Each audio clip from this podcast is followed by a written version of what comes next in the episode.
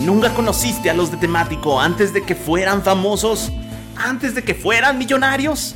¿Antes de que cambiaran por completo la industria de los podcasts? No te preocupes, aquí están sus primeros episodios. Esto es Temático Clásico. Bei Temático. Ya.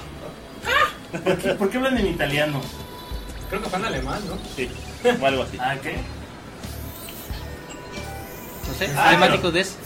Watashi, watashi. Ah, Pues, nada, el programa de hoy... y- Tomo arigato, Mr. Temático. Exacto, el programa de hoy se trata de hablar sin sentido. Hi. Eso es lo que vamos a hacer. Hablar sin sentido y poner canciones en otros idiomas.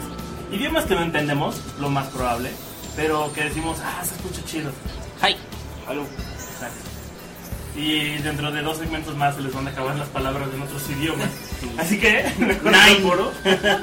Vodka. Ashama Shamalore. Andiamo fratello. Buongiorno. Eh, bueno, yo voy a empezar y la primera canción que, que voy a poner es de un pakistaní que se llama Nusrat Fateh Ali Khan. Y resulta ¿Talibán? que no es, no, no es talibán ni es el talibán, no. Dicen que esa artista es la bomba. Talismán. Talismán. Con. Con Apred. Pero, aunque parezca un. Así. Aunque parezca un artista muy desconocido y muy raro, resulta que ha hecho muchas cosas dentro del mundo mainstream. El, el tipo se dedica, canta llama Quali, que es una serie de cantos como religiosos del Islam. Son, son canciones que son poemas que hablan sobre la religión, sobre los libros sagrados. Y es toda una. em, todo, un, todo un modo de vida dentro de, sus de, de- de los pakistaníes y todas estas ondas. De hecho, su familia tiene 500 años, sí, 500 años 500 años. dedicándose a eso. Y él, y él fue el último representante, fue el que vino como a modernizar todo el asunto. Y tú te quejas de tres años trabajando en una agencia de publicidad. Eh, Él, él murió en el 97, pero antes de eso, pues como que modernizó el asunto, le metió como más sonidito, guitarras eléctricas, machacantes, doble bombo y así. Y entre las cosas más eh, como cagadas está en que él es el realizador del soundtrack de Natural Born Killers. Órale. Muy buena película. También, también hizo el soundtrack de La Última Tentación de Cristo. Y esta película que yo no he visto y no sé si alguien la vio, se llama Dead Man Walking. ¿No es de Bowie? No, No, sale Johnny Depp. Y. Iggy Pop. Y también Neil Young. esa. esa. No es que Eh, sea fan, pero. La canción que vamos a poner ahorita se llama. olvidé el nombre. Claramente, mira, yo te puedo ayudar, amigo. ¿Qué estás organizado? Se llama Nusrat Fateh Ali Khan. No, no, no. La canción se llama Nine That. Y eh, está en Urdu. También algunas de estas canciones usan el hindi. Hindi de la lengua de los hindúes, no No, el del hindi, indie- indie rock. No del indie hipster. indie rock. Y otra de las cosas, eh, eh, esta música y más eh, específicamente este último disco donde viene esta canción, inspiró a Peter Gabriel a hacer un disco que se llama Real World. Y todas las canciones que vienen en ese disco están inspiradas como en la música Quali. Eh, que es una rama del sufismo y es, habla como de la utopía del Islam. Entonces, los voy a dejar con esta que es Terbin Nain Lagda, que quiere decir Without you my heart is not at peace. En español. No lo sé. Sin ti mi corazón no encuentra la paz. Te quitas lo internacional a esto.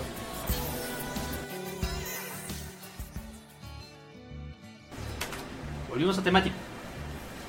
Y ahora sigue. Y ahora sigue canciones en, en- Bueno, no es la única, pero esa canción es en japonés. Porque, pues, es el idioma más kawaii. Konnichiwa. Más Neko Kawaii. Más neko kawaii. ¿Ne? Suntory Time. Suntory Time. No, porque ahí... Bueno, sí, yo veo mucho anime y... Oye, ese sí te con apret. ¿Cuándo da? ¿Cuándo da? Y eso suena Eh, chino. Mira, la diferencia entre el japonés y el chino...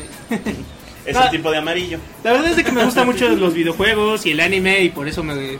Y el anime y los videojuegos. Y el anime y los videojuegos y por eso empecé, tomé clases de japonés un tiempo en mi vida. Me costó mucho trabajo, no, no, no he conocido No, un idioma que me costara tanto trabajo. ¿Es fácil? Es que depende, hay gente que se le hace fácil, a mí me costaba un buen de trabajo, o sea, estudié como cuatro años japonés, pero de estos cuatro años repetí semestre varias veces. Y no porque no fuera a clases o algo, sino porque no pasaba el examen. Sí, que te estabas especializando, que era otra cosa. Querías aprender bien. Sí. No, la verdad es que ni, ni- eso no funcionó Está y sigo... Ya no me acuerdo de ningún kanji, sigo siendo muy malo escribiendo en japonés, olvidé todo lo que aprendí. Para eso te pagamos esa escuela carísima. Hi. Sí, fue muy caro para que aprendiera a decir Ikura deska. Que es lo que pienso hacer cuando vaya a Japón. Ahí. Señalar todo y preguntar deska, que es cuánto cuesta. y esta canción se llama se llama Carnival y es una banda que se llama los The Pillows, las almohadas. Las almohadas. Las almohadas. Y están muy chidos porque son como una de las, hasta donde tengo entendido, es de las bandas más emblemáticas del rock japonés. Algo así como medio los pioneros de la onda de rock moderno japonés. Empezaron por ahí de los 80, si no estoy equivocado. Ahorita les digo de acuerdo de Wikipedia. En el 89 su primer disco. Bueno, su- es cuando se formaron. Y su, pr- su primer disco es de inicios de los 90. Y los conocí porque está este estudio de anime que se llama Gainax. Que muchos conocerán por Evangelion. Sí. Si no Súbete al maldito robot. Súbete al maldito robot. Que también tienen otros animes que me gustan mucho, como Karekano, Busters y Evangelion, y Karekano. Y Evangelion. Y Evangelion. Y Furikuri. Furikuri es uno de mis animes favoritos de toda la vida. Es un anime de 6 episodios. Va a salir una segunda temporada este año. Y trata. Es uno de esos animes raros que todo está como sobreexplicado y se pone extraño. Y filosófico en algún momento. Es muy filosófico, de hecho. O sea, trata de una tipa que está buscando un pirata espacial y este pirata espacial se transporta haciendo agujeros negros. Los cuales se ocurren dentro de la cabeza de un chavo adolescente. Entonces el hoyo negro está como en su cerebro y de ahí salen cosas y está esta tipa esperando a que llegue este pirata espacial que es como su novio. Porque Japón, amigos. La cosa es de que el anime trata filosóficamente del paso de la adolescencia a la adultez. Y de cómo terminas ya aceptándote como una persona madura. Y gorda. Y más gorda. y algo. Y son seis episodios, entonces es algo muy corto, es algo que ves en una hora, hora y cuarto dura toda la serie. La he visto como 15 veces, es- me, me gusta mucho la serie. Y toda la música la hicieron agarrando canciones, bueno, todo el soundtrack lo, lo hicieron agarrando canciones de The Pillows. Entonces es medio una anime tributo a la banda. O sea, no son ellos, son canciones de ellos. Y también son ellos, porque tocaron las canciones sin letras. O versiones más cortas y demás para adaptarlas al anime. Pero fueron ellos, no, ni siquiera son, o sea, no, no contrataron una banda para hacer covers o sound likes. Es la banda haciendo las versiones instrumentales de canciones que ya eran conocidas y populares que se adaptaron para el anime. Ah, está chido. Y aparte tiene este anime la peculiaridad de que es de los pocos animes que primero salen en forma animada, LOL, y luego en manga. Ok. Porque normalmente el proceso es al Bueno, revés, al revés, normalmente haces un manga y luego haces el anime. anime. Ajá. Y bueno, esta canción se llama Carnival, como les decía, viene en su disco Happy Bebop.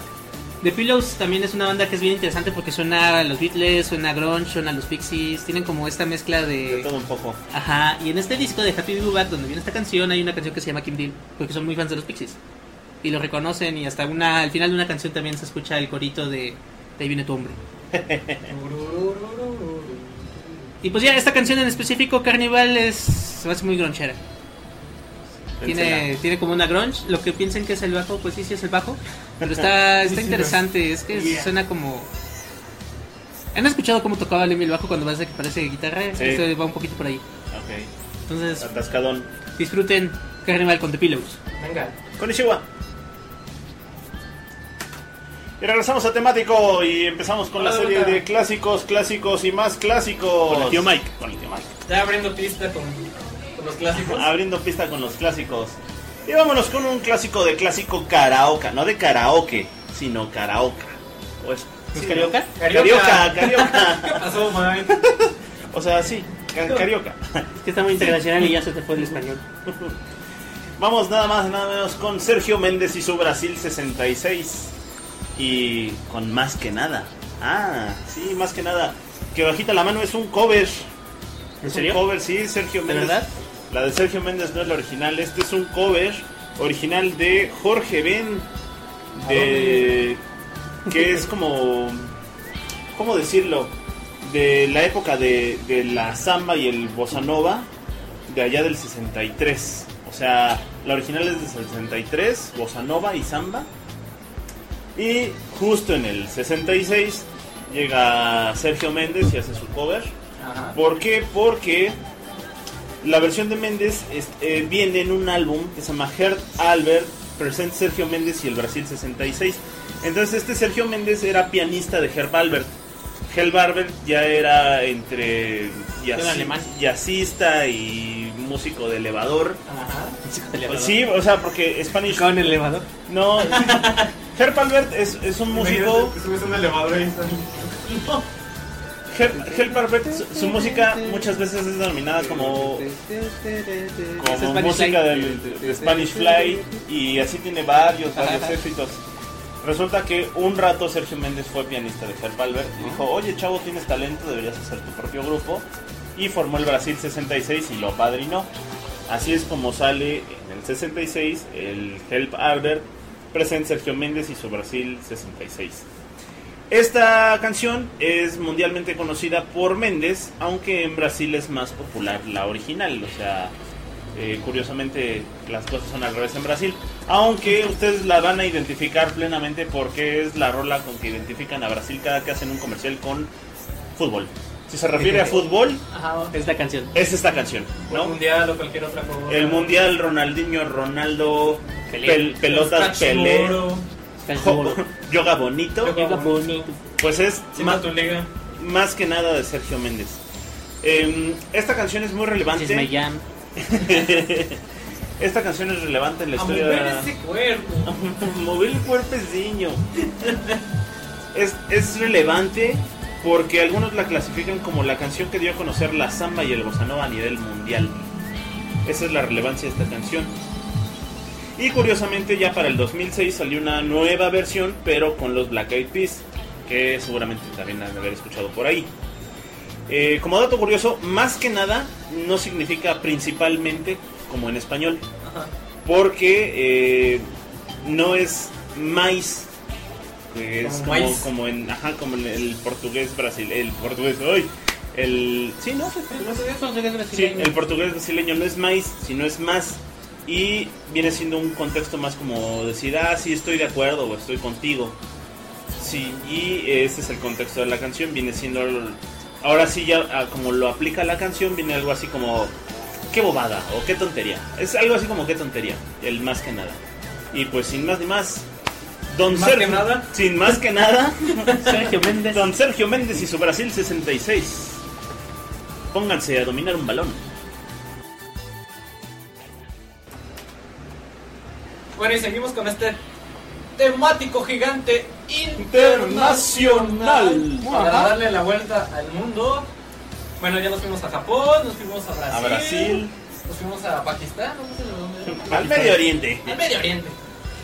Y al oriente. Ahora nos vamos. No podemos hacer un temático internacional sin pasar por Alemania. Y no vamos a poner a Rammstein, No no. vamos a poner Rammstein, vamos a poner, Hoy no. vamos a poner otro clásico alemán, al baile alemán, al sonidito alemán. Nada más, nada más que Kraftwerk. Y vámonos Qué con, machín. Que machín. con los, con los hombres machitos. Ustedes no lo ven, pero Matita trae su playera de Kraftwerk. Sí, no venía preparado para esto, pero Del machín, machín, machín. Del man vamos a hablar machín de machín. Kraftwerk. Eh, eh, voy a poner Computer League, que en la, la versión en, es- en inglés la más conocida es Computer Loop, pero, pero estamos en, en temas internacionales y prohibimos el inglés porque pues casi todos, siempre las canciones que hemos puesto aquí son en inglés o en español. Yo pensé que ibas a poner Radioactivity. Ah, también me gusta. A ver, de, Madame- de Madame Curie. Pero pues vamos con la versión en alemán de Computer Love. ¿Y por qué Computer Love? ¿Por qué no das model, Matita? Te voy a cuestionar ahora. Es que es mi canción favorita de, de Kraftwerk y fácilmente está en mi... punto. Sí, básicamente fácil- está en mi top 3 de canciones favoritas ever. Sin mucho. Bueno, pues como algunos de ustedes ya sabrán, eh, Kraftwerk empezó como un proyecto de rock experimental con música electrónica y también empezamos a hacer unos propios instrumentos por allá de, del 74 Y hacer sus propios robots. y hacer sus propios robots. No, eso fue hasta el 80, hasta más o menos a principios de los 80. Que bueno, esta canción que canto amigos es una más de dolor, ¿no es cierto? Esta canción viene en el Computer World de 1981, Computer Welt, como se llama en alemán, que es el octavo disco de estudio de Kraftwerk. Eh, a mi parecer, este Computer World en sí y tanto Computer Live es la representación en la cúspide de la carrera musical de, de Kraftwerk, ¿no? Tanto este disco como el anterior que es el, el Man Machine, donde viene de Man Machine, Das Model este, Neon Lights, Space Lab, el, Hombre Machine y todas estas. Porque... Y Roboter también viene, ¿no? ¿Eh? También viene de Roboter. Sí, los robots también. es un momento en el que ya como la tecnología ya les permite hacer como ciertas cosas que tenían en mente desde años atrás y que no podían llevar a cabo, tanto en la composición como en lo visual. Ahora sí es ya cuando salen este, alejarse un poquito más de la prensa, ya se alejan totalmente de la prensa, ya les dan como sus últimas entrevistas como tales, y empiezan a poner estas imágenes de los maniquíes o de los robots. De hecho, en la gira de, este disco de Computer World es cuando este, llevan a los, a los, a maniquíes y esto ya lo habían estado bocetando desde Man Machine, precisamente por este concepto de los hombres máquina, pero pues no fue hasta este entonces que lo pudieron llevar a cabo. Y bueno, pues, como les comentaba, Computer World trae rolas como Computer Lost, Numbers, Home Computer, etc. Y pues que estas canciones son como de las más representativas de, de ¿no? Junto con las de, del hombre máquina. Y de la época, ¿no? Porque en esa época Europa y las computadoras tenían una relación bien bonita que jamás sucedió aquí. Sí, exacto. De hecho, este, ah, podemos decir que... me ¿Por qué? ¿Porque les dedicaban canciones? Sí. ¿Pero está la de Tam Tam Go, de Atrapados en la Red? Lo que pasa es de que, no, pero eso es mucho más nuevo. O sea, esto es 80, inicios de los 80, ¿no? Ajá, inicios de los 80, 80, 81. Y la cosa es de que estaba muy de moda en Europa tener una computadora en casa para videojuegos y para aprender a programar. Y todo lo tienes que hacer a manita y demás. Entonces comprabas tu Spectre, tu Commodore. Tenían un montón de máquinas, las amigas son de esa época. Porque ingenieros alemanes. ¿Qué, qué esas De máquinas? hecho eran inglesas la mayoría, ¿eh? Ah, sí. Sí, las Acorn, las Commodore y demás eran más de Reino Unido. Órale. Ajá. grupos caseras ya empezaron a salir un poquito después de que salió el, este disco de Crafter, entonces podemos decir que hacia- hasta cierto punto como que se dieron un poquito visionarios y dijeron, bueno, ya como que todo el mundo eh, Ya va pa' allá. en el futuro ajá, va para allá, va a tener compus en su casa. Y por eso este concepto y eh, todo la- lo que es el álbum conceptual del Computer World. Y qué más. Ah, pues, bueno, y como nota curiosa y como ya sabrán, eh, la melodía principal de la canción la utilizó Coldplay para la canción de Top. El. No sé, no me gusta Coldplay. Sí, pero quédense con Kraftwerk, amigos. Sí, de hecho, es- o sea, dicen que o sea, sí, sí fue legal y de hecho, o sea, que Chris Martin sí les escribió a, Ah, no, sí, a pero los señores Kraftwerk y que les dijo, oigan, puede usar su ¿su rola. rola? No, pero nos referimos a que ya es la etapa no tan chida de Coldplay, ¿no? Sí, no. Sí, no, ya es del X and White que existe. Pero, es, y sí, pues, dieron chance. Y bueno, yo también soy de la idea y toco madera que cuando ya no estén los... Porque ahorita ya nada está... Este, hay Ralph Cutter como el de, de los grupos originales de, de Carapel, nada más está ahorita en la banda, ya se salió este Florence Schneider hace como unos 6-7 años. Pero sí, yo soy de la idea de que cuando pase a mejor vida ya todos los miembros originales, este proyecto va a seguir, aunque sea como robots. Con sus robots. Ay, estaría bueno. respectivos robots. Interesante. Sí, yo, creo que se va para allá. o sea, van a seguir dando conciertos Robotizados. robotizados tal cual. Pues bueno, este, disfruten, la verdad es que es una de mis, les comentaba, es una de mis melodías, una de mis canciones favoritas de, de siempre y escúchenla y disfruten. disfruten en alemán, Ya. porque el amor es raro. Volvimos a temático internacional. Mágico, místico, Misterioso. global. Eso, global. Porque Yo he decidido poner una canción en portugués. Portugués, pero tú en Pero brasileño también, de ese horrible portugués. ¿Brasileiro? Ah, portuguesinha. ¿Tú para qué la pones? Es horrible. El, no, no, no. El, el- el portugués es como tal, el que hablan los brasileños es feo. Como en su ¿Cuál es la diferencia? ¿Alguien me puede explicar bien la diferencia? Que ellos arrastran las palabras. O sea, es como nosotros que decimos no es no- como no cuando sabemos hablas español tepiteño contra chilango normal, contra... Sí, porque nuestro español no es muy bueno. Que tiene una explicación biológica. Científica y biológica. Ajá, los marinos perdían los dientes del frente cuando venían de España acá porque en esa época la higiene dental no era muy buena y el agua salada no ayudaba. Ajá. Y por eso no, por, por eso no pronunciamos la, tan marcada la diferencia entre la S, la Z y la C. ¿A qué no tienen colgate? Pero, ah, eso es Contra más un mito. español. No, no, no, No, porque, lingüísticamente está no, demostrado. no, a ver, yo digo que es mito, porque en España, dependiendo de la zona en la que estés, está más marcado o menos marcado el acento. Sí, también, pero Si agrégale eso. Es como el español que todos conocemos, pero la gente del sur habla mucho como hablamos aquí. No Ah. hablan con tanto acento. No, no lo hablan. No, yo estaba ahí y no lo hablan. Entonces, Yo creo ya es fui tú, mito. no. Esa. Uh, no, ya me voy. Disculpe, señor. Disculpe, señor. Bueno, pero dejando de lado que su portugués es feo y quiere decir brasileño. Brasileño. Que su brasileño es, malo. ¿Cómo que en Brasil no es un brasileño? Brasileño. Eh, yo elegí una canción de una cantante que se llama Malú Magal. ¿Maluma? Malú Magal. Que es una compositora brasileña. Básicamente es la Natalia Lafourcade de allá. Ok.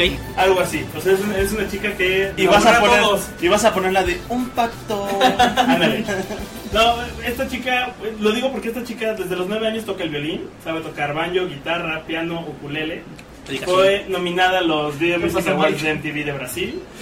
¿No vas a salir con algo guarro a partir de No. eso? Digo, Yo pensé que iba por ahí. Yo lo estaba llamando con la, con la prensa. ¿Por qué? Por lo del violín, no. Eh, ahora, el, el disco del que voy a poner la canción se llama Pitanga. Y la canción que se llama Highly Sensitive fue usada en los comerciales de Windows 8. Windows 8. Sí. Así es Ese Windows que todo el mundo quiere olvidar. Pero pues es que cuando empiezas a leer un poco de pues sí es una chica que viene de una familia que son compositores y músicos, igual que Natalia Lafourcade, que sabe tocar distintos instrumentos como Natalia Lafourcade. Y que aburra a todos. Es chaparrita como Natalia Lafourcade. ¿Y aburra todo? No, a mí sí, a mí sí me gusta, ¿Esta o Natalia Lafourcade? las dos. Y ¿Su música o ella? tiene- Las dos. y esta canción se llama Zambiña Bomb, que es una buena samba. Y parte de la canción lo que dice es, la buena samba es esa que te trae de vuelta, esa que solo te tocará y tú querrás volver.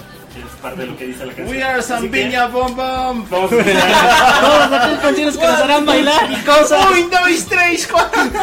pero, pero no es tan es lenta de hecho, así que no se emocionen, vamos a escuchar Zambiña Bomb.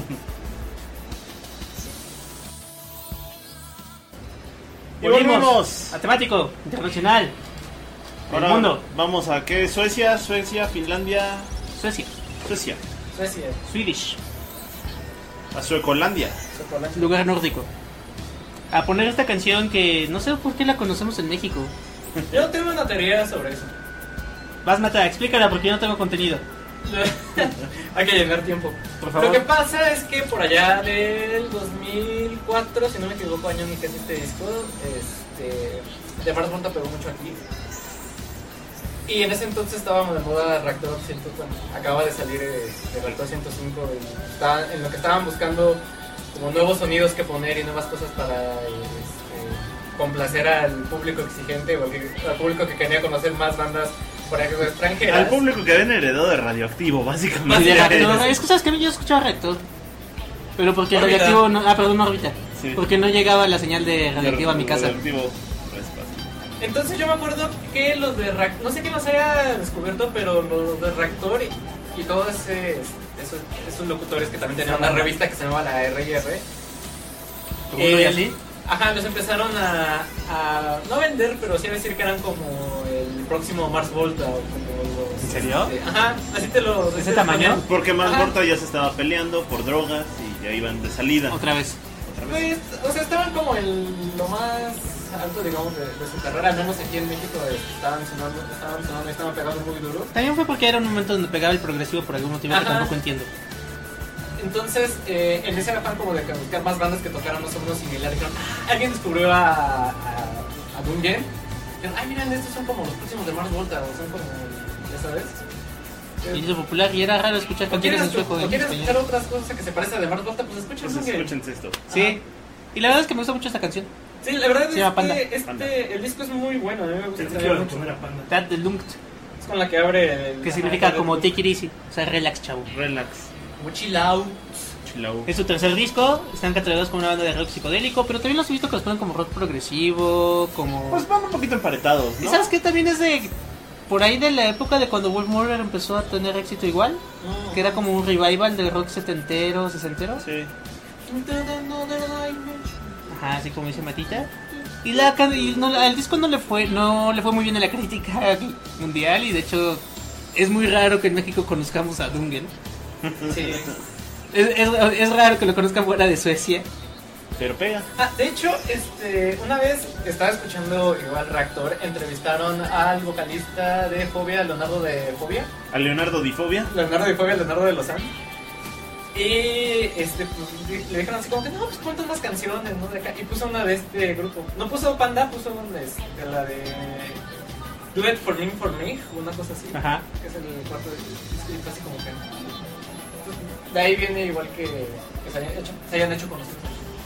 Y bueno, pues la canción es muy bonita, muy psicodélica, no tengo idea de qué dice, no sé suena nada de sueco. Pero pues óiganlo. El disco es muy bueno. Nuevas propuestas del otro lado del mundo. Sí, y el video, no sé si es el video oficial que puse, pero también es un video que está medio conceptualoide. Pero creo que sí, porque según esta traducción que encontré en internet dudosa, la canción habla algo de caminos de la vida. Los caminos de de, la la, vida. Pero en sueco. Pero en sueco, por favor. Y bueno, entonces nos vamos con Panda, Kudunga. No sé si ya pasamos por Francia, pero si no. Bonjour. Bonjour. Bonjour. Omelette de fromage. Omelette de fromage. Seton de moloche. ¿Quién se va para la francesa? Pluie jamón de. Oui, Bueno. oui, oui. No, no, no. Croissant. Oui, oui, No, oui, no, oui, no, oui, oui, croissant. oui, croissant.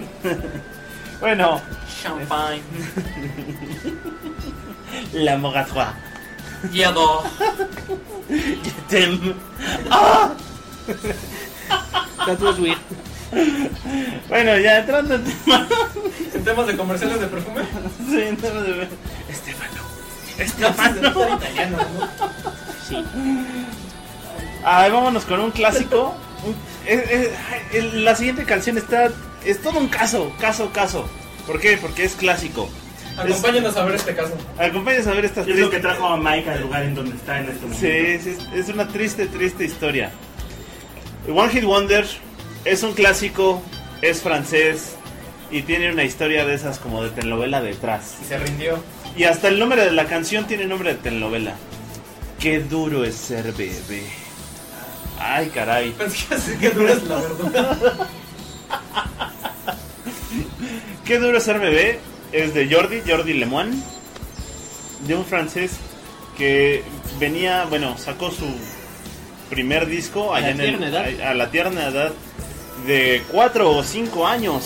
Ah, ¿te cae? Allá. Sí, eh, Es como el Luis Miguel. pero Espérate, espérate. No, pero espérate. Ahí Ahorita escucha la hay to- hay historia. toda una historia ma- machina allá atrás. La, canción Dur Dur de Bebé, y espero haberlo pronunciado bien, que es Qué duro es ser bebé, viene en el Pochette Surprise del 92. Pero Jordi Lemoine nació en el 88, entonces estamos hablando que tenía 4 o 5 años. Ay, es de mi edad. No sé nada. Sí. ¿Cuántos años tenías en el 92, ¿Qué Matita? estabas haciendo en el 4 años? En el 92 tenía 4 años. ¿Qué ¿Y estabas qué estás haciendo en haciendo? 92? ¿Dónde estabas? ¿Tú fuiste? ¿Qué disco grabaste? A ver. No, pero apenas me, me habían metido a clases de béisbol, creo. Pues, pues él ya hacía discos y ganaba dinero y tú no. Mira, Soquete. para que topes. pa' que topes. Y resulta que pues Jordi estaba muy bonito en ese entonces, era un bebé Gerber, así rosadito, cachetón, de ojito azul, pelito güerito, Ah, me debo de preocupar, le debo de... al Conapred. No, todavía no. Y es hijo del productor Claude Lemon y la compositora Patricia Clerguet.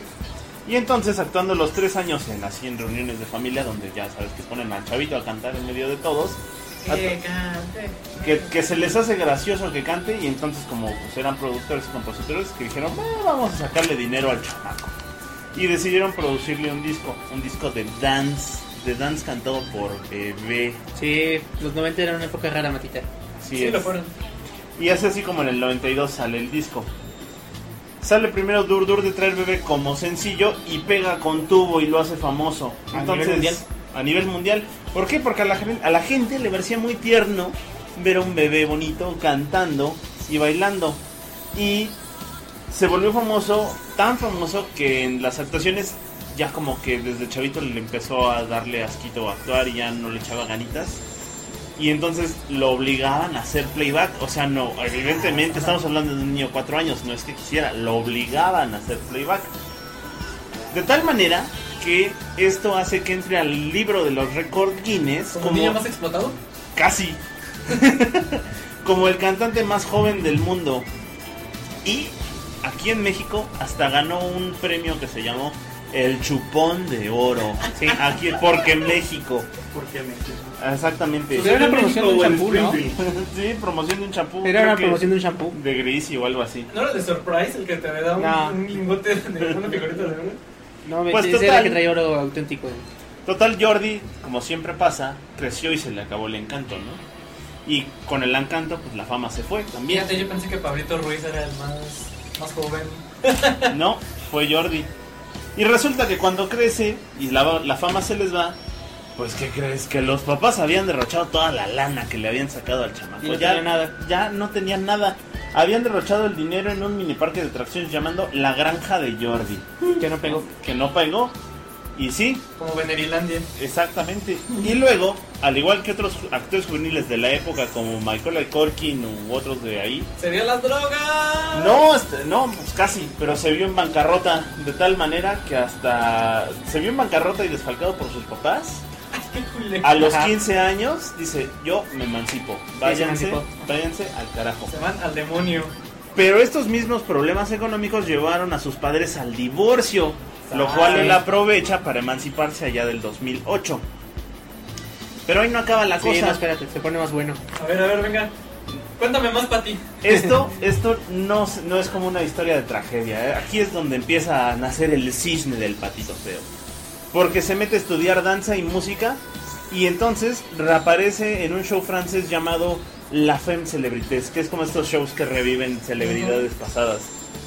Pero después, ya como en el 2000, 2001, ya en su entre adolescencia y adultez temprana, se volvió un DJ exitoso en Francia. ¿Eh? Anuma. Y también tiene una banda que se llama Jordi and the Dixies. Y que usualmente dan giras entre Inglaterra y Francia y Alemania. Ya quieras en su- sobre su propio. Así que después de toda esta historia, este niñito que ya casi nadie recuerda y por ser un, o sea, terminó siendo un walking wonder, no le fue tan mal a la larga, pero hay una moraleja después de todo esto. Y sí, qué duro es ser bebé. También dicen que la grabación era su, era su padre, ¿no? Y no era el cantante. No, sí, pero al fin y al cabo sí, sí era él, ¿Sí él? era él. O sea, más bien lo que decía Sean es que lo ponían a hacer playback. Sí, no, y pero aparte le ponían un montón de producción y más que estaba bien interesante la cosa. Sí. Qué duro ser bebé con Jordi Lemon. Dos. Hola. Creo que se grabó el 2. Como la vez pasada. ¿Por qué saboteas a, a- a- Siempre sabotean mis grabaciones. Si ¿Por nos qué? mata, que se sabotea solo, somos nosotros. ¿Por qué? Es parte del encanto de temático. Le, vamos a dar el chupón de oro a Matita. Sabotear a Bien, mata. bien. Check. ¿Se acuerdan de ese curso que tomamos para sabotear a Mata? Sí. Vamos muy bien, miren, déjenme les muestro esta gráfica de cuántas veces hemos sabo- saboteado a Matt en el mes. Ah, Comparado en su crecimiento con respecto al mes pasado. ¿De la gráfica o de Matita? Ambos. Ese fue doble. Aprovechan de mí porque estoy distraído. Ya no me acuerdo qué iba a poner. Le vamos a poner ¡Vámonos! ¡A Turquía! otra vez. Otra a la de vez. Pakistán. Ahora Otra vez a Medio Pakistán. Oriente. Vamos a Turquía con una banda que tiene un nombre en inglés, pero que cantan en turco. Se llaman She Passed Away y la canción se llama Ritual. O eh, en español Ritual, así tal cual. Aunque esté Ritual con Ella se murió. Este, She Passed Away es Ya una dio. banda de, de post-punk turco. Acá bien, bien rifados. Eh, la verdad es que me gusta mucho esta banda cuando los escuché. Suena una mezcla entre Joy Division con Sister of Mercy y Clan of Simons. Qué gótico. Qué darks. Sí, la verdad es que sí, son este, bastante gótico darks y cantan en turco. Y, ajá, y tal cual. Tu- Turkey Darks. Turkey darks. Y los integrantes de la banda tal cual se ven así bien góticos. Y, Con pared. Con pared. y de hecho, este, pues sí, hay, han, han tocado en festivales góticos y se, se han estado abriendo paso en- dentro de, De la escena de gótica. la escena gótica, con dentro los del medio de... Estás gótico. Bueno, de decir gótico. Llevan en activo desde el 2006, pero eh, llevan apenas solamente dos álbumes de estudio. Eh, este es de su disco del 2012 llamado. perdón, déjenme ver si lo pronuncio bien. Es algo así como Bel, Beliriri GC. Eso lo serás tú. Lo mismo dijeron ellos, yo creo. SF es el nefe, nefe, no, no, fo, no, bro, nefe, el albumofo. Ah, ya soy parte de este movimiento safrinifinal. Ok. Esta canción será la más. creo que es la más representativa de, de la banda. y Creo que es la que pone así como. Aparte de que es la que más escucharon, creo que en Spotify y en YouTube, sí, como que es una buena carta de presentación de, de la banda. Spotify. Por favor. Eh, y sí, como les comento, está tal cual de, de, antro, de antro gótico, la, la letra traducida este, tal cual. La letra de la canción tal cual traducida dice algo así como insectos que roen, huesos que resisten, siente el dolor, baila conmigo. Ok.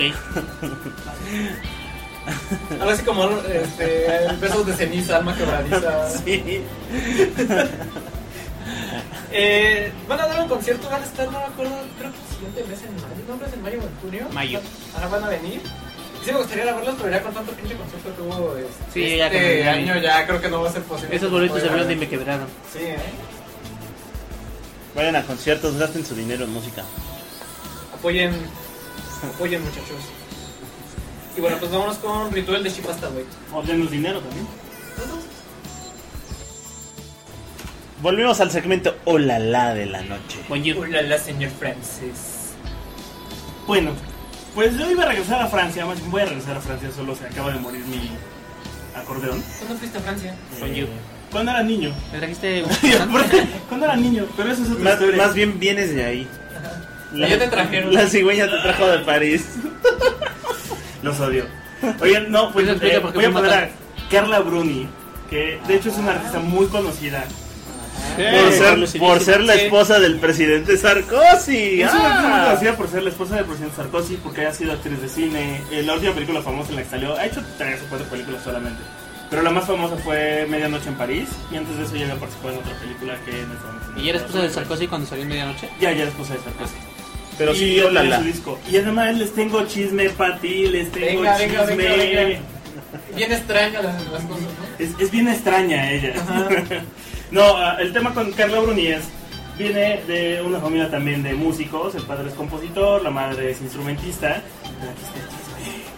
El papá no es el papá. Chan, chan, chan. Chan, chan, chan. Resulta que el papá es otro tipo y la mamá decide decírselo muchos años después de que el padre que ella pensó que era su padre muere y cuando ella se empieza a volver famosa aparece el padre biológico real para decir, ah, sí, sí, telenovela. esa muchachita es mía. Estos franceses y sus novelas. Y ese es el chisme de la vida de Carla Bruni. Menage a trois entre los papás de la femme fatal. Qué ojo. Sí, ya, pero para todo esto el papá postizo siempre lo supo. Ajá. Sea, la mamá dijo, ah, pero sí, tu papá sí sabía cómo estaba la onda. Bueno, Pero sí, franceses. a franceses. No, y aparte ella está más alta que él, ¿no?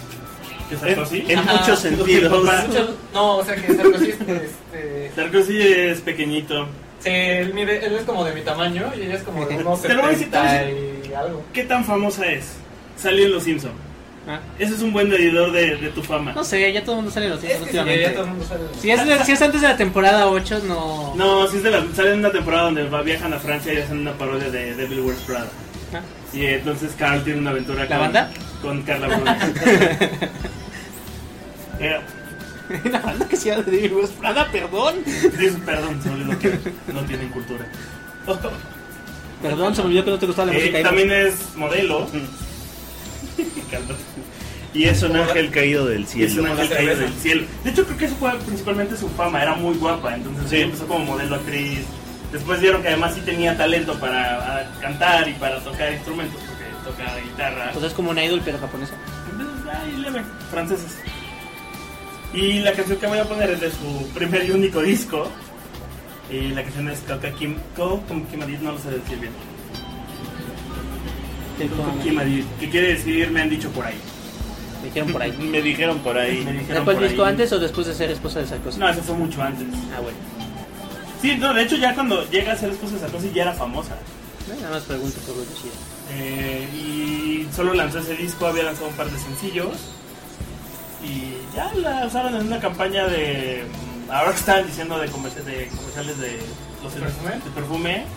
Habían usado uno porque tiene una canción que se llama El Amor y lo usaron para la, la Ah, canción El Amor.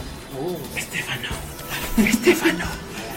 Y este es que Kimari, de Carla. Estefano. No.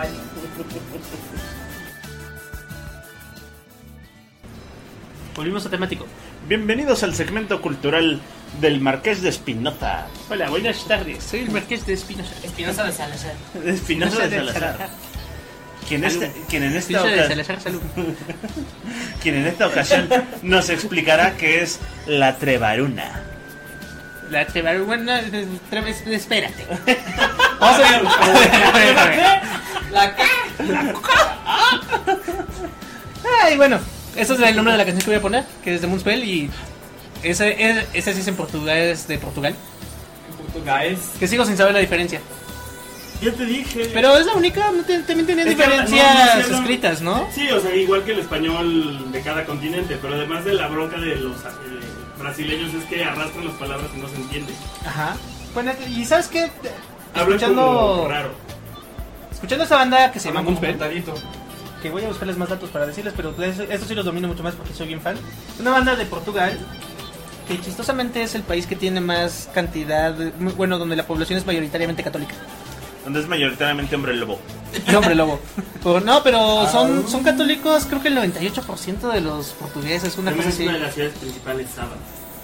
Sí, también dentro del mundo de Vampiro la Mascarada, lo cual es interesante, junto con la Ciudad de México, Son de la Ciudad de México. donde estas dos bandas son populares, donde Sí. Moonspell también es popular. Mm, Vaya, seguramente un fandom. De hecho- entonces, Moon- Moon- Espérate, ¿sabes? Sí, eso es a lo que voy. Moonspell es Sabbath porque tocaban black metal. Y tienen ñoños. como toda esta onda de dioses paganos y anticristianos, ya sabes, así como medio A ver, satanista. esperen, esperen, no sigan hablando de vampiro que Oliver se va a aparecer. Se los juro. Sa- saludos a Vampipe si es que nos está escuchando. Saludos a Oliver también.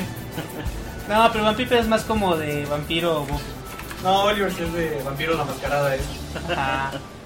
Mascarada esa. Y en algún tiempo el logo de Moonspell tenía un, este, un pentagrama invertido, como aquí les puedo mostrar en esta imagen. Y sí parecen vampiros del Sabbath. Ya, Oye, pero, pero lo, oh, es que simbolitos como de asiento de, de autobús, ¿no? Así todo, gastado. Ajá. es- sí, un sí, montón de ramas apiladas. es- es- está escrito en metal. Se escrito en idioma metal. Estaba, ahorita ya no, ahorita ya tienen este logo para eso. bonito y demás, pero en sus inicios eran muy metaleros, eran de Portugal, Ciudad del Sabbat, se hicieron muy populares en México, que tenía Ciudad del Sabbat.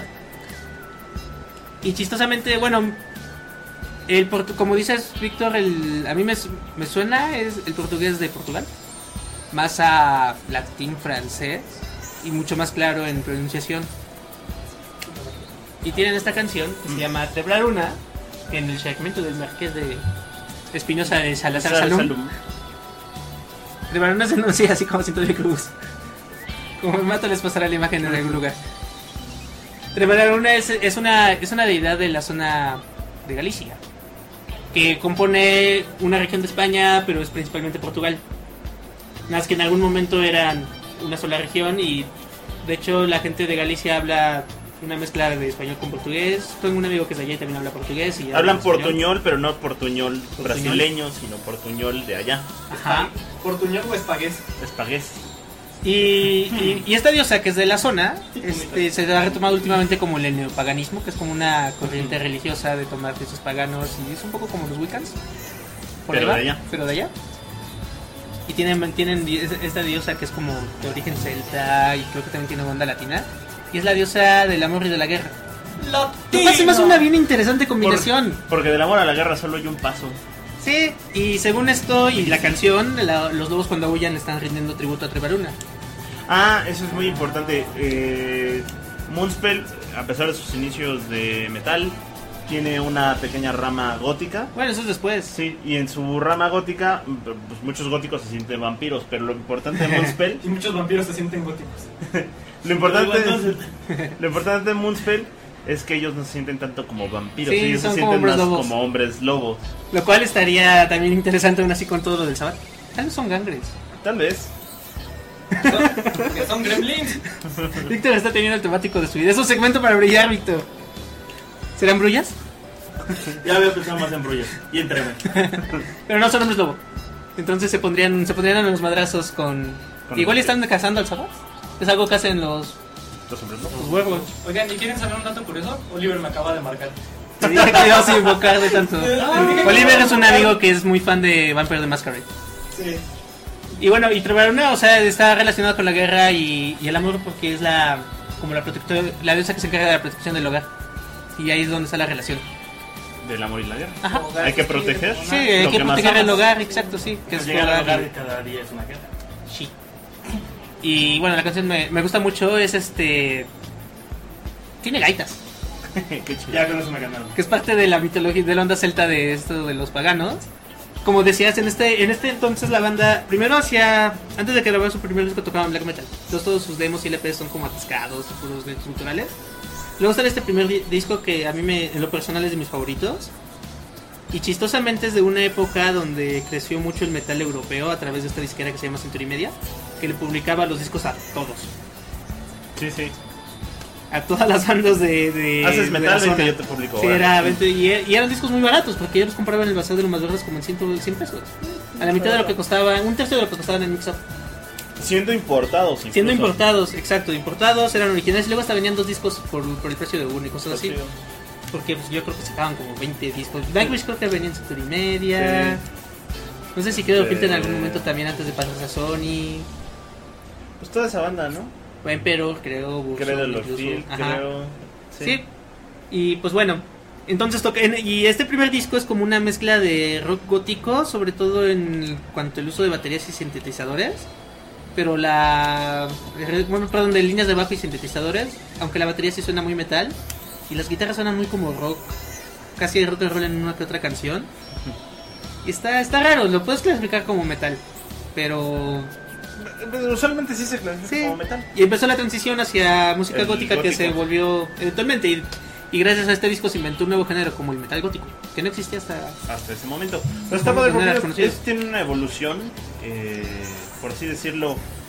Empiezan como muy atascados, se va refinando el sonido, le van metiendo los sintetizadores todavía con las guitarras, luego evoluciona una parte donde ya son más sintetizadores Sí. que otra cosa. Hacen un cover de Love Will Tear Us Apart. Y ahorita creo que están regresando un poco a sus raíces, ¿no? Pues están en una gira de aniversario de los primeros dos discos. Sí, el primer disco es Wolfheart, se llama. El segundo disco se llama Irreligious, porque era bien metalero Los dos todavía. sumamente buenos. El tercero también tiene buen nombre porque se llama Sin Pecado. Que tiene como el doble juego de que sin es pecado en inglés, pero que decir sin pecado también suena como. Como limpio. Ajá. Se me gustó- y ese, ese disco me gustaba mucho también. Que no me acuerdo si venía Ravenclaw o venía en Irreligious. Pero bueno, Wolfheart es buenísimo, dense una oportunidad de escuchar todo el disco. Entre unas de- con las que está como a la mitad. Y pues disfruten un rato de más música en portugués. La tercera canción en portugués.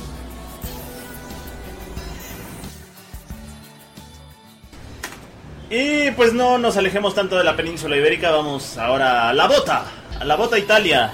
Ah, sí, vamos a hablar de Lorenzo Cherubini Giovanotti. Ahora sí, Stefano. Gorolami. Stronzo di merda. Pero bueno. Está chido Giovanotti, ¿por qué? Porque eh, aunque internacionalmente igual pase un poco por ser eh, One Hit Wonder, realmente en Italia es considerado como el músico más innovador de su generación y esto sí realmente tiene un porqué. Lorenzo Cherubini Giovanotti lanza eh, esta canción que es Penso Positivo allá de 1994 de su, de su disco Lorenzo. Pero, estaba no- todo Lorenzo. pero tiene dos Lorenzos, el Lorenzo 92 y el Lorenzo 94. Y, el, y un tercero que es Lorenzo Meyer. Lorenzo Meyer. Y Lorenzo Millennium Edition. y, y tiene otro que es Mis Lorenzos, como Luis Miguel. No.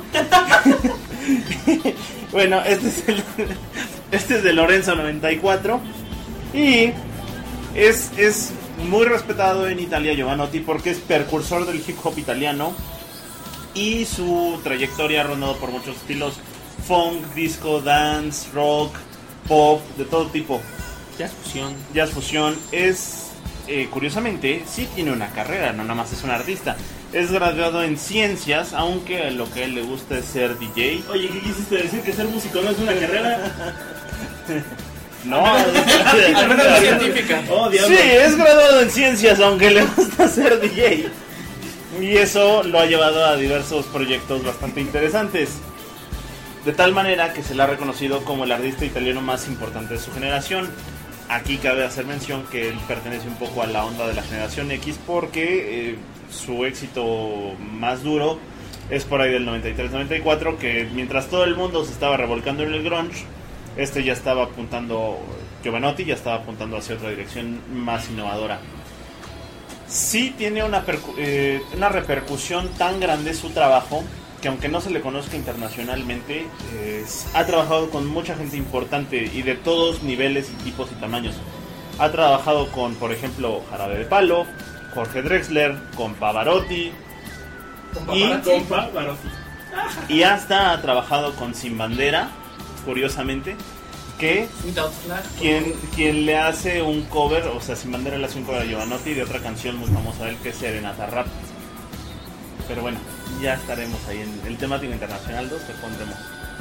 Y pues mm, de Lorenzo 94, que es el séptimo álbum de este cantante, es donde vienen las dos canciones más importantes de él, que es eh, Serenata Rap y esta que es Penso Positivo, probablemente la más famosa de, de Giovanotti.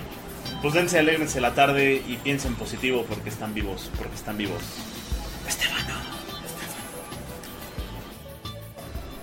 Y bueno, hoy anduvimos de gira por Portugal, por Italia, por Francia, Por Japón. por Suecia, por Japón, Portales. por Turquía, por Portales, Por Narvarte, a Nicolás Roquero. Román. Román, ¿qué? Ah, la regué. Los romanos. De Iztapalapa. los centuriones. Polanco y Coyacán. Ah, claro, y la colonia de Roma, y no te puedo olvidar. No te puedo olvidar. Pues vámonos de regreso a Japón y vamos a cerrar con esta bella canción. Es de una banda que se llama Sotaisei Biron. Que se podría traducir así como la teoría de la relativi- de la Actividad. De la reata. Relatividad. ¿De qué, qué tan riatudo ven? Gracias. Oye, hay algo, eh. Y esta canción se llama Fresh White Collar. Eh, son una banda, podríamos decir, de J-pop o de este género que se llama como, pero creo que no se pronuncia bien en japonés, es Kayokyoku. A ver, te ayudo. Es una técnica de Goku. Sí, eh, algo así como. Kaioken. Kaioken, pero Kaioku. Kayokoku. Es mero. Kayokoku. Que este género lo- se traduce como, tal cual como pop tune. O sea, pop. Y que los, cual- ajá, los cuales los expertos lo, en música lo definen como así, como standard Japanese pop. No sé cómo el- Así como opening genérico de anime. Ándale, más o menos. Esta es mi categorización para ese tipo de música. J-pop, ¿ahí cuenta? Sí.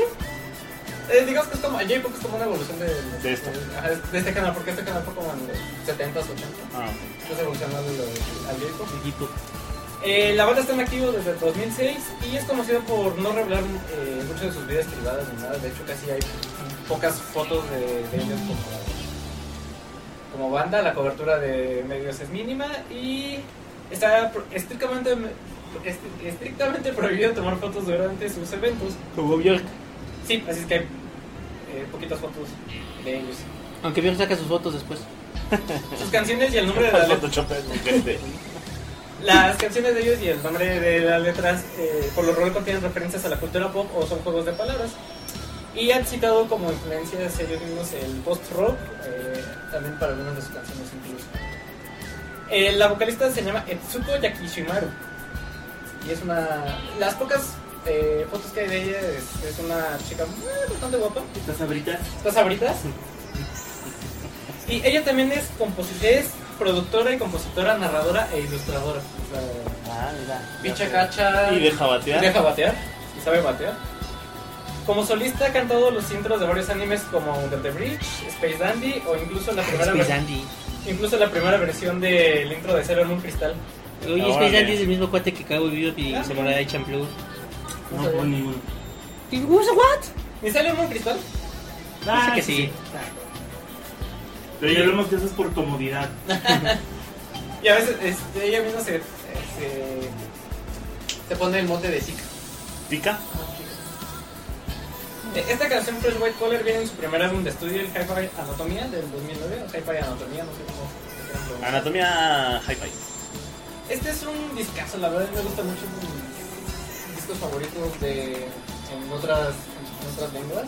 Si pueden darle una escuchada completa, está en YouTube. Creo que eh, de, esa- de esta banda en Spotify están los dos últimos discos, me parece. También están buenos, pero la verdad este es... Lo bueno de la música japonesa es que siempre hay un friki que lo va a subir a algún lugar. Sí, está en YouTube, tal cual el... A veces yo soy ese friki. Gordito el friki. disco completo. Hola. Eh, hacen un buen match la parte melódica con la, bueno, la parte musical, la instrumentación con la voz de esta chica que la verdad tiene una voz bien bonita. Entonces, la verdad, yo creo que voy a refritear esta banda para el Morras que cantan. Hay morras que cantan, ahí es. Necesito que me rifeen mejor. Si llega a haber un temático de morras que cantan spoiler alert, Va a salir. seguro va a salir. Morras que can. Y Yo sí, no es- estuve en esa junta. Es de, estas, es de estas rolas de que cierras los ojitos y tú déjate llevar. La verdad es que es, un- es una balada pop Y es así como terminé en Chalco. Muy bonita. Así que déjense llevar. Y bueno, pues con esto cerramos el temático del día de hoy. ¿Algo, algo quieren agregar, muchachos? Visiten la página temático.org. Orgánico. Bueno, Estefano. es saludable. Orgasmatron. La Gracias por página, ¿cuál es, escucharnos. Temático.org de Orgasmatron. Déjenos sus sugerencias, comentarios, mentadas de madre. Lo que... Pero, pero eso háganlo en Facebook porque en la página no se puede. Ah, sí, en Facebook. Casualmente no se puede. Bye. Con los comentarios de YouTube. Konnichiwa. Sayonara.